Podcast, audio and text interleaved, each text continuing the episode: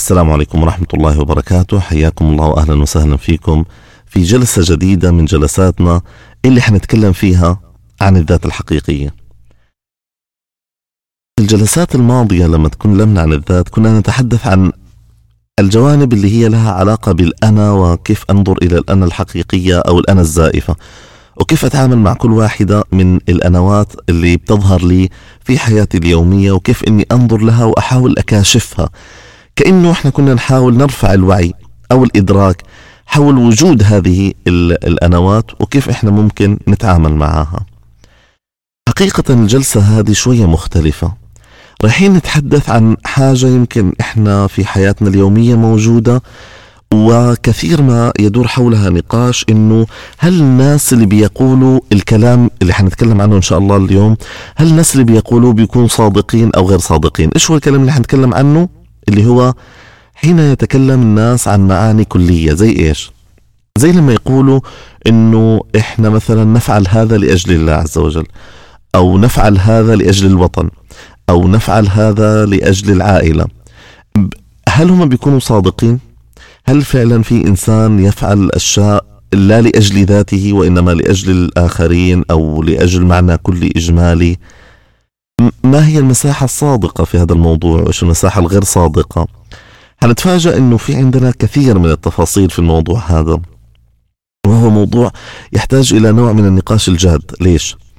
لأنه البديل عن أنه إحنا نناقش هذه المواضيع وندخل في تفاصيلها ما هو جالس يظهر الآن من تسويق فكرة أنه لا يوجد أحد يعمل لمعنى كلي وأنه كل هؤلاء الناس هم في الواقع منافقين وحنشوف إيش يعني المنافقين. في المعنى الحقيقي وأنه هذه مجرد ادعاءات هل هو فعلا مجرد ادعاءات هل هي لا يوجد شيء أو لا يوجد أحد يعمل لمعاني كلية؟ أم أنه الأصل أنه إحنا بنعمل لمعاني كلية؟ يعني إحنا أردنا أو لم نرد إحنا في الواقع بنعمل لمعنى كلي. بس هل وجهت العمل بالشكل الصحيح للمعنى الكلي اللي أنا أزعمه؟ كل هذه تساؤلات يمكن كثير بتخطر الآن على بالنا. وكثير بنناقشها وكثيرا ما نهرب حتى من الوصول إلى النتيجة قطعية ليش؟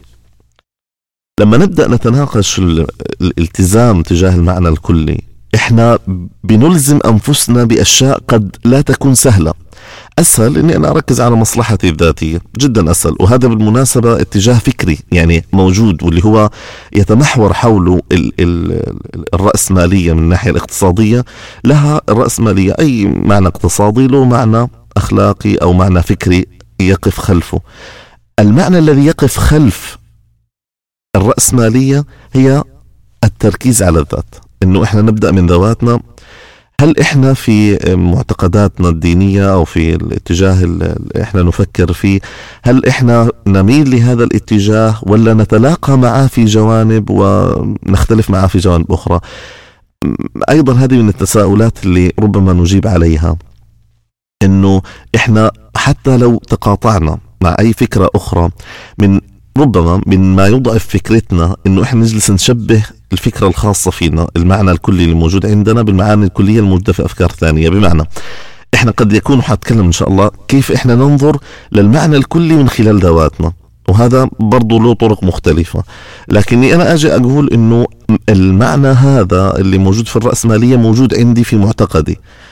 هذا من لي عنق النص لأنه صحيح قد أتقاطع أنا معاه لكن مجرد إني أنا بديت أدخل على المعتقد اللي موجود لدي معتقدات أخرى بدأت أربكها بطل في مساحة فاصلة بيني وبين المعتقدات الثانية. هذا لا يعني استعداء إلى المعتقدات الأخرى لكنه لازم يكون معتقدي واضح تجاه موضوع النظر إلى المعاني الكلية. هل إحنا بنعمل منطلقين من ذواتنا لتلبية مصالحها؟ اولا اولا ولا إحنا بنعمل منطلقين من المعنى الكلي؟ حنشوف أصلا إنه هذا نفسه له أنظمة مختلفة. في ناس بتنطلق من المعنى الكلي وفي ناس بتنطلق من ذواتها. وكيف يمكن في منظومتي الفكرية المنظومة التي يعني تميل إلى المعنى الإسلامي حسب ما أفهمه كيف ممكن إني أنا أنظم هؤلاء الناس اللي هم ينظروا إلى المصلحة الكلية أولا أو ينظروا إلى المصلحة الذاتية في منظومة واحدة هي المنظومة أو هي المعتقد الإسلامي. وليس المعتقد اللي هي مبني من مجموعة منظومات مطروحة الآن.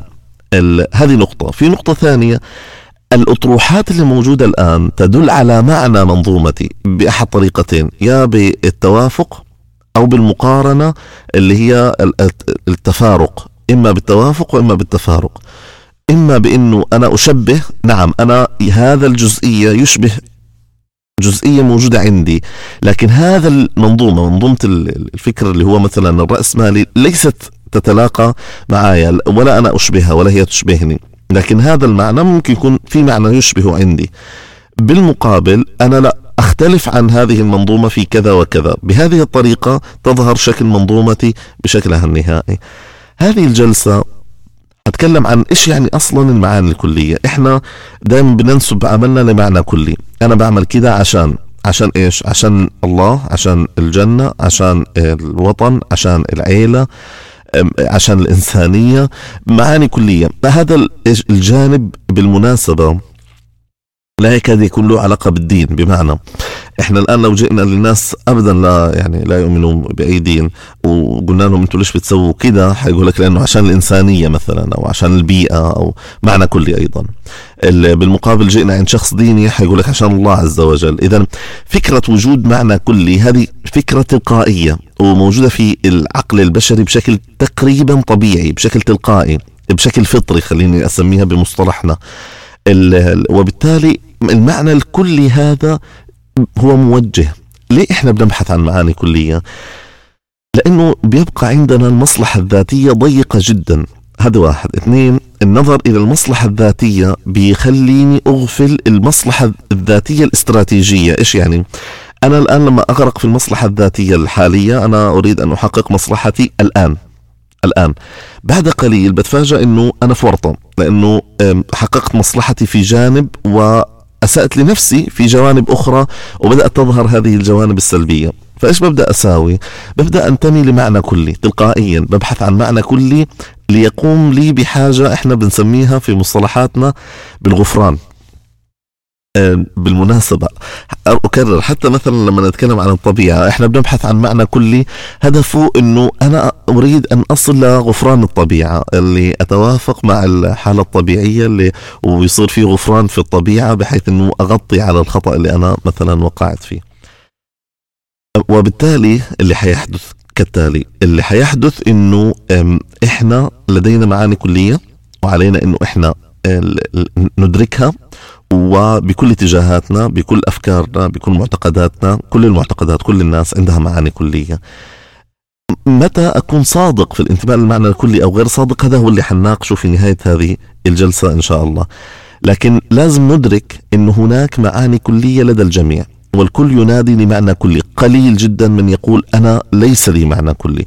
وحتى لو قال ذلك بشكل ما لن يستطيع أن يصل إليها. هذا ما يشبه الإنكار المطلق. لن يستطيع أن يصل لهذا الحال. ليش؟ لأنه اليوم أنت تقول أنا لا يهمني لا البيئة ولا المجتمع ولا الناس ولا الله ولا, ولا أي حاجة من الحاجات هذه. وبالتالي أنا حسوي اللي يحقق مصلحتي الراهنة الآن في هذه اللحظة. بعد قليل حتجد أنك أنت محتاج إلى الآخرين. طيب محتاج إلى إصلاح البيئة عشان أنت تستطيع أنك تستمر فيها بشكل ما. محتاج إلى وطن تنظم نفسك وحياتك فيه. حتى لو انكرت كل هذا انت مضطر انك تتعامل معاهم. لا يمكنك الانفصال عن المعنى الكلي. انت لازم تنتمي أو إحنا كلنا وطول الوقت بننتمي لمعاني كلية. أنا بنتمي للبيئة اللي موجود فيها البيئة الطبيعية. بنتمي للبيئة الاجتماعية اللي أنا موجود فيها. بنتمي لمعنى إيماني معين بغض النظر إيش الجانب الإيماني اللي إحنا بالنسبة لي أنا أقول الله عز وجل ممكن غيري يقول أي حاجة تانية.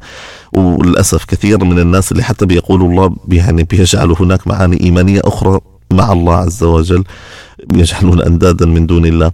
لكن الفكرة أنه إذا كلنا عندنا معاني كلية نحتاج أنه نقف وندرك المعنى الكلي ونكون صريحين مع أنفسنا.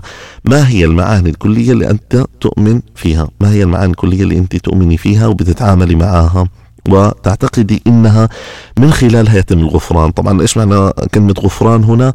اللي هي إنه يحدث نوع من إصلاح أخطائي الذاتية اللي أنا قمت فيها لما كنت أحقق مصلحتي الذاتية من خلال منظومة كلية. بمعنى الإنسان قد يسيء للطبيعة في جانب ما يحرق الأشجار عشان يتدفى شوية. هذه مصلحة ذاتية لحظية.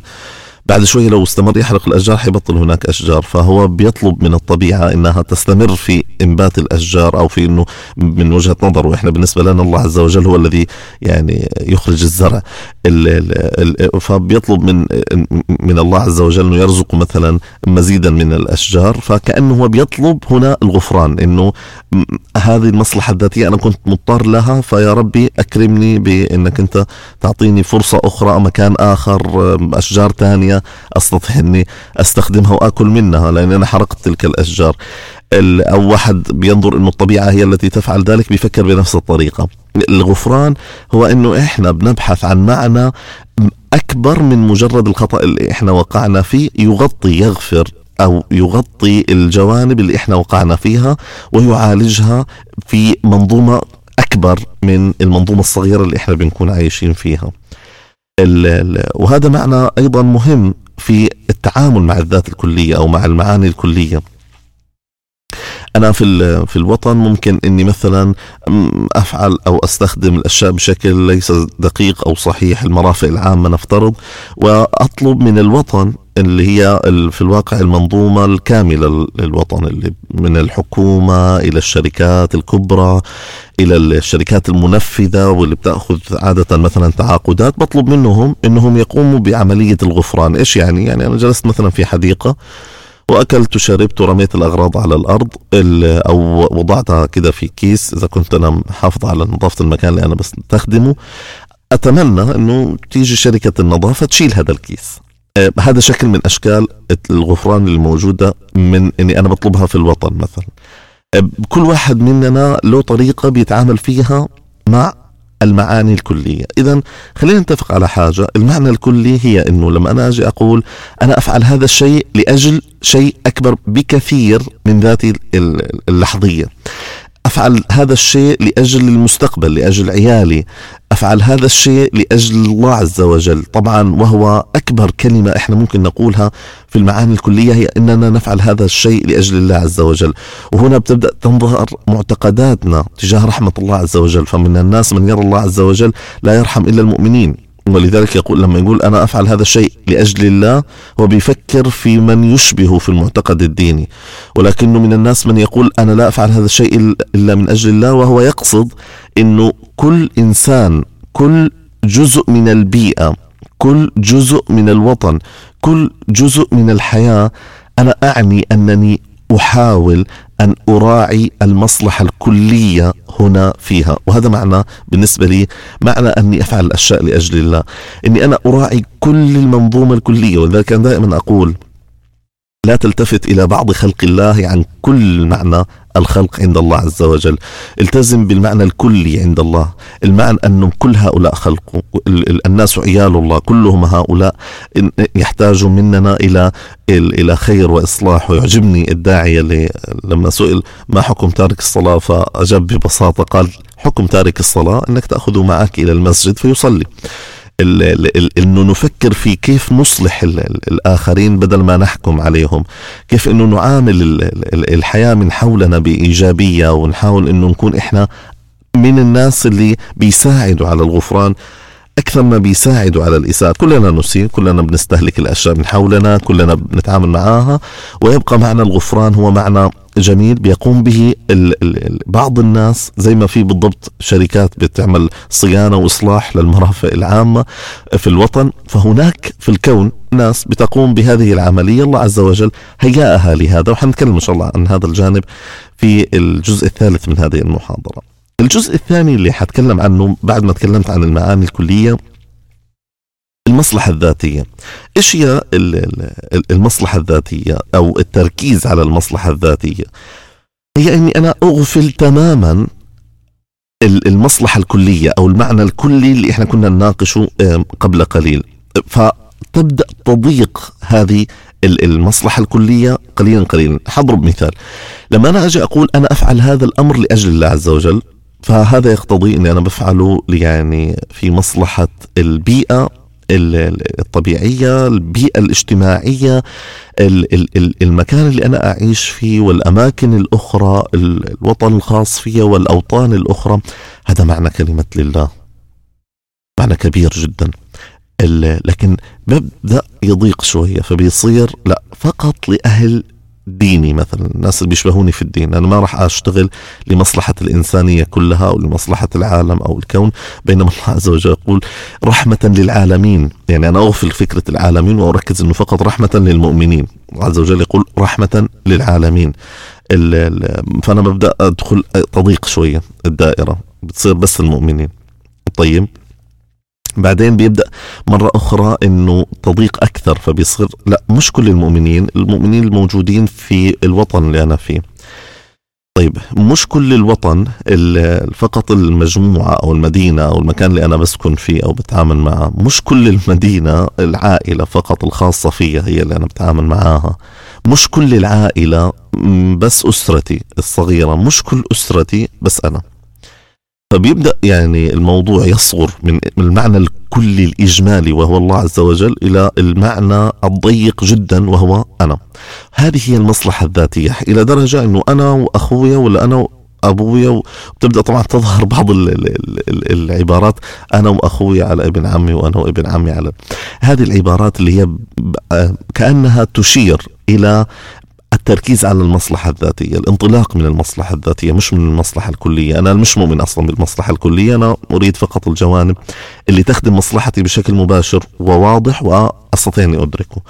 هنا بتضيق المصلحة الكلية. في لحظة ما بتربح. في البداية غالبا بتربح لما تركز على المصلحة الذاتية. لكن بعد شوية بتفقد حتى قدرتك على التعامل مع الغفران على إدراك الغفران على التفاعل مع فكرة الغفران. في هذه اللحظة اللي بنفقد القدرة على التواصل فيها مع فكرة الغفران. هنا بنبدأ نشعر بالضيق. بتبدأ الدنيا تتكركب عندنا. ليه؟ لأنه فقدنا الاتصال بالمعنى الكلي. يبدأ ينشأ عندنا معاني كلية مشوهة. زي إيش؟ زي إني برجع لفكرة العائلة. المهم العيلة مش مهم الباقي.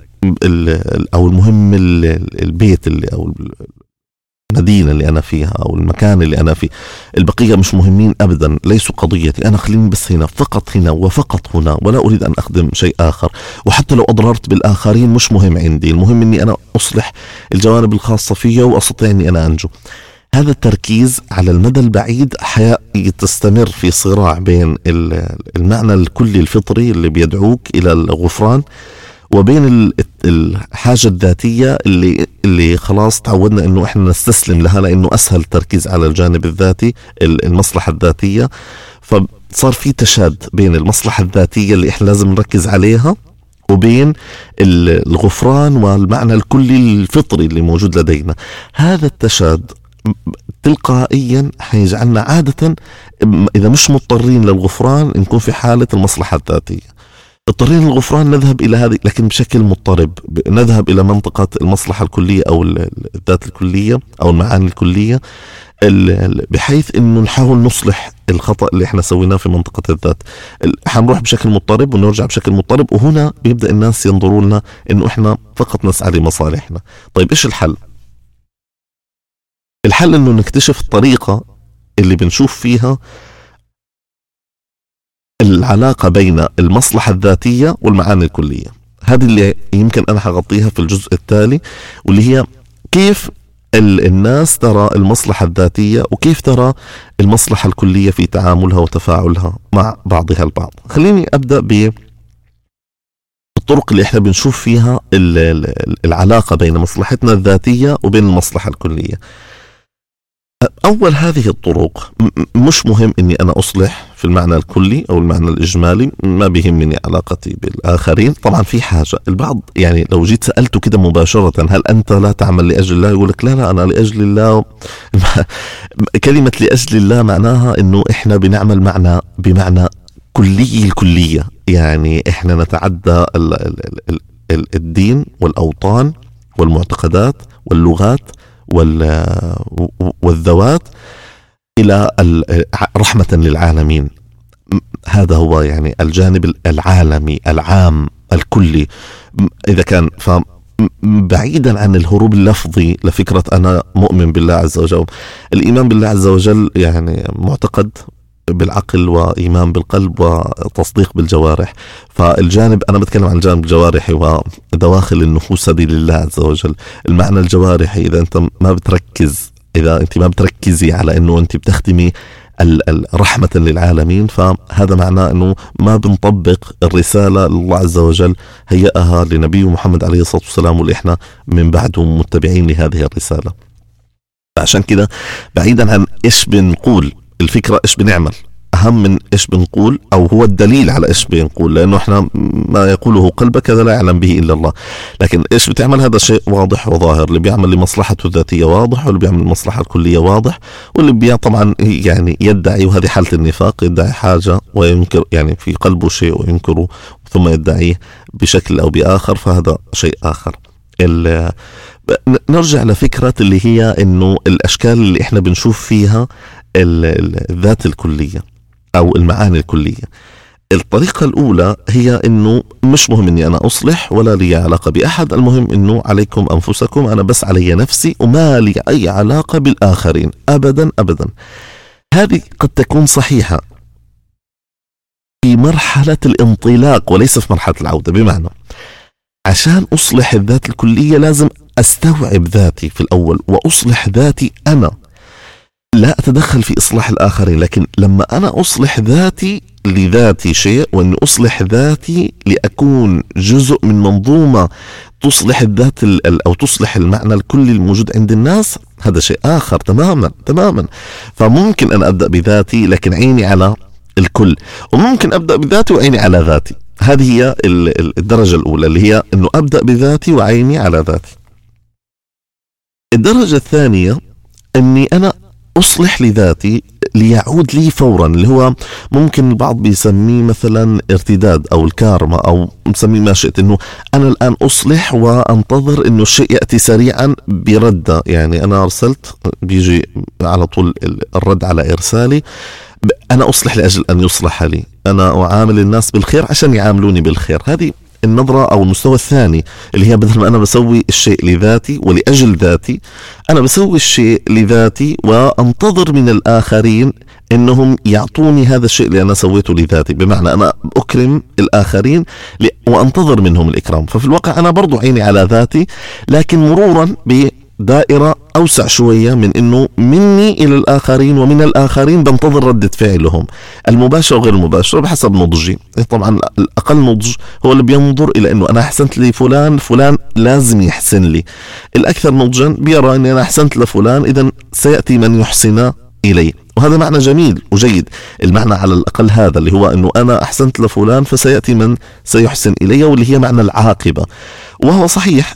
وهو حينقلنا بشكل تلقائي للمستوى الثالث واللي هي لما أنا أحقق مصلحتي من خلال أو لما أحقق مصلحة الآخرين بتبدأ تتحقق لي مصلحتي ولو بعد حين. هذه الفكرة اللي هي مش بس المصدر حيتغير لا وقد يتغير الزمان وأيضا شيء آخر قد يتغير الشكل أصلا اللي بيرجع فيه الخير إلي. إذا تقبلت هذه الفكرة بكون ارتقيت للمستوى اللي هو الثالث من المعتقدات. إذا المستوى الأول أنا بفعل الخير مع نفسي ولأجل نفسي ولا يهمني أبدا الآخرين. أنا بفعل الخير للآخرين وبنتظر منهم أنهم يردوا لي جمايلي. المستوى بشكل مباشر أو غير مباشر المستوى الثالث أني أنا بفعل الخير لأجل الآخرين لأنه لما أنا أفعل الخير لأجل الآخرين أنا سأصبح واحد من الآخرين في الأخير فكلنا حنكون مستفيدين. الجانب الرابع اللي هو إني أنا أصلح الكل وأسعى إني أقدم الكل مش عشان ذاتي بالدرجة الأولى لا لا لأني أنا ألتقي مع هذا الكل لأنه لما أنا أصلح وأدعو للإصلاح والكل يصلح ونصبح مصلحين لن تهلك. قريتنا لن يهلك المكان اللي إحنا فيه. خلاص إحنا حندخل في شيء يتعدى الزمان والمكان وحتى الذوات ليه؟ لأنه أنا ومن حولي حنستفيد وأنا ومن حولي ومن بعدنا حيستفيد. وهذه من النداءات اللي اليوم العالم بيئن منها واللي هي إيش؟ بنشتكي من إنه إحنا استهلكنا الموارد الطبيعية بشكل لا يسمح للأجيال القادمة إنه قد يأتي أجيال لا يجدوا هذه الموارد الطبيعية. طيب إيش الحل؟ معناته إحنا ركزنا على في الواقع مصلحتنا الذاتية أو المصلحة الكلية اللحظية وتغافلنا عن المصلحة الكلية التي تأتي تباعا تالية لهذه المصلحة. طبعا إحنا لو ركزنا على هذا حنجد إنه التسلسل حيوصلنا إلى شخص كان يريد أن يربح كثيرا فراح يستخدم بعض الغازات المضرة مثلا بالأوزون وبدأ يستخدمها في صناعته ليوفر المبالغ وليستثمر أموال أكبر وحقق فعلا مصلحته الذاتية لكنه بالمقابل أفسد العالم. معنى الارتداد المباشر ممكن يكون أصيب هذا الشخص بأمراض ولأنه المجتمع من حوله سكت عنه فقد يكون المجتمع أيضا أصيب ببعض الأضرار. بهذه الطريقة إذا إحنا أدركنا هنا المعاني هذه حنبدأ نفهم كيف أنا أكون أكثر اتصالا بالمعنى الكلي. يكفي في هذه الجلسة أنه إحنا نستوعب ثلاث مفاهيم رئيسية. إيش هو المعنى الكلي؟ وكيف إحنا بننظر إليه؟ وليش المعنى الكلي فطري؟ والجانب الثاني ما هي المصلحة الذاتية؟ وكيف إحنا بنركز على المصلحة الذاتية ونغفل أحيانا المعاني الكلية؟ والمستوى الثالث أو الجانب الثالث اللي كنا نريد أن نستوعبه هو كيف الناس تتعامل مع المصلحة الكلية. أنا إن شاء الله بإذن الله حيكون لنا جلسات أخرى حول كيف نتعامل في يعني إصلاح الجوانب الذاتية التي تساعد على إصلاح المعنى الكلي أو العكس إصلاح المعنى الكلي اللي يساعد على نجاتنا في المصلحة الذاتية. أنا أتمنى لكم لقاءات ممتعة إن شاء الله مع البحث عن الذات. ألقاكم على خير. محدثكم دكتور محمد عايش. السلام عليكم ورحمة الله وبركاته.